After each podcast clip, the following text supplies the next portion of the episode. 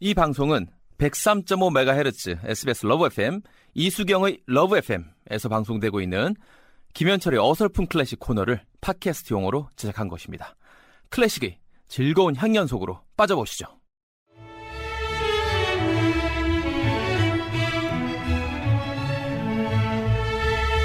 이분 때문에 월요일이 유쾌해집니다. 개그맨 김현철의 어설픈 클래식 클박 클래식 박사 클전 클래식 전도사 어서 오세요. 아, 참 제가 이제는 클래식 박사까지 제가 지금 네, 야, 열불박 열불박. 감사합니다. 아유 고맙습니다. 자, 네. 우리가 5월 9일 대통령 선거인데요. 예.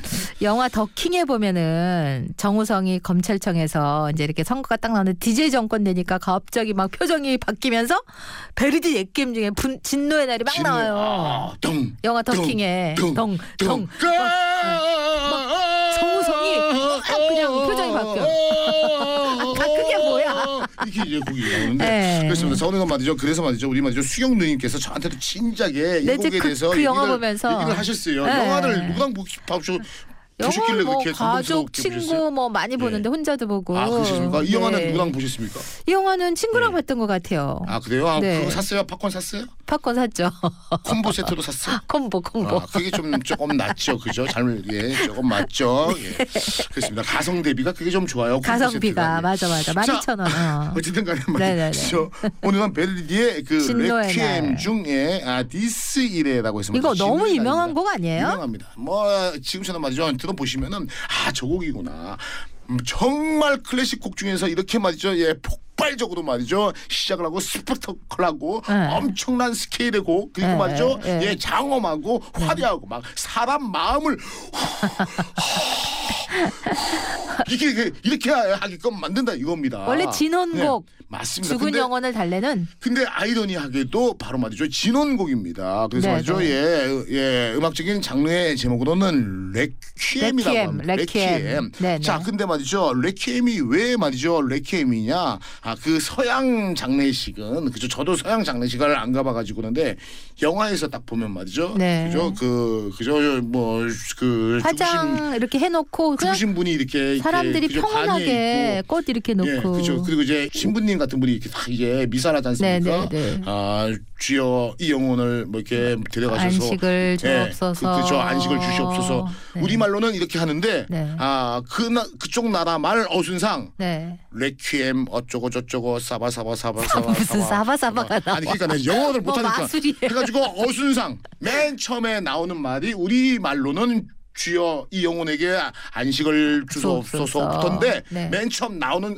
첫 단어가 레퀴엠 어쩌고 저쩌고 저쩌고 아? 한다는요. 그래서 바로 거기에서 아. 유래가 돼서 이렇게 아, 죽은 사람을 위한 미사곡을 레, 아, 레퀴엠. 레퀴엠이라고 예, 불려지게 됐지요. 라틴어로 안식을 뜻한대요. 안식. 맞습니다. 안식입니다. 네. 그러니까는 그저 그러니까 싶어서 어순이 틀린 거야. 그죠? 우리랑 그죠? 그쪽 네. 나라 말이나. 예. 어쨌든 간에 말이죠. 상당히 말이죠. 아이러니한데. 이 곡은 네. 어떻게 작곡이? 아, 그 베르디가요. 네. 아, 상당히 좋아했던 말이죠. 만존이라는 예, 이탈리아의 그 말이죠. 대단한 작가가 있었습니다. 아. 그분 그 서 사망하고 나서 일주기 때 네, 아, 네. 이렇게 말이죠. 이 곡을 작곡을 해서 아. 그러니까 이제 그분을 애도하기 위해서 작곡을 했죠. 근데 네. 이제 같이 네네. 좋아했던 로시니도 같이 이 곡과 함께 애도했다라는 그러한 내용도 있습니다만 네. 로시니는 조금 더 일찍 사망을 했지요. 네. 그러니까 이제 시키면서 어, 알렉산드로 만- 만존이라는 예, 아, 이탈리아의 대문호입니다. 그분을 애도하기 위해서 작곡을 했죠. 네. 당시에요. 네. 110명의 오케스트라가 동원됩니다. 아, 웅장했겠어요. 예, 그 당시에 제가 살아보지 않아가지고 110명인지 109명인지는 몰라. 모르겠지만 정확할 거야 아마. 예, 예. 그리고 120명의 합창단이 있습니다. 아. 엄청나죠. 네. 예, 엄청난 규모입니다. 네, 네. 아 그리고 말이죠 베르디의 모든 말이죠 지금까지의 네.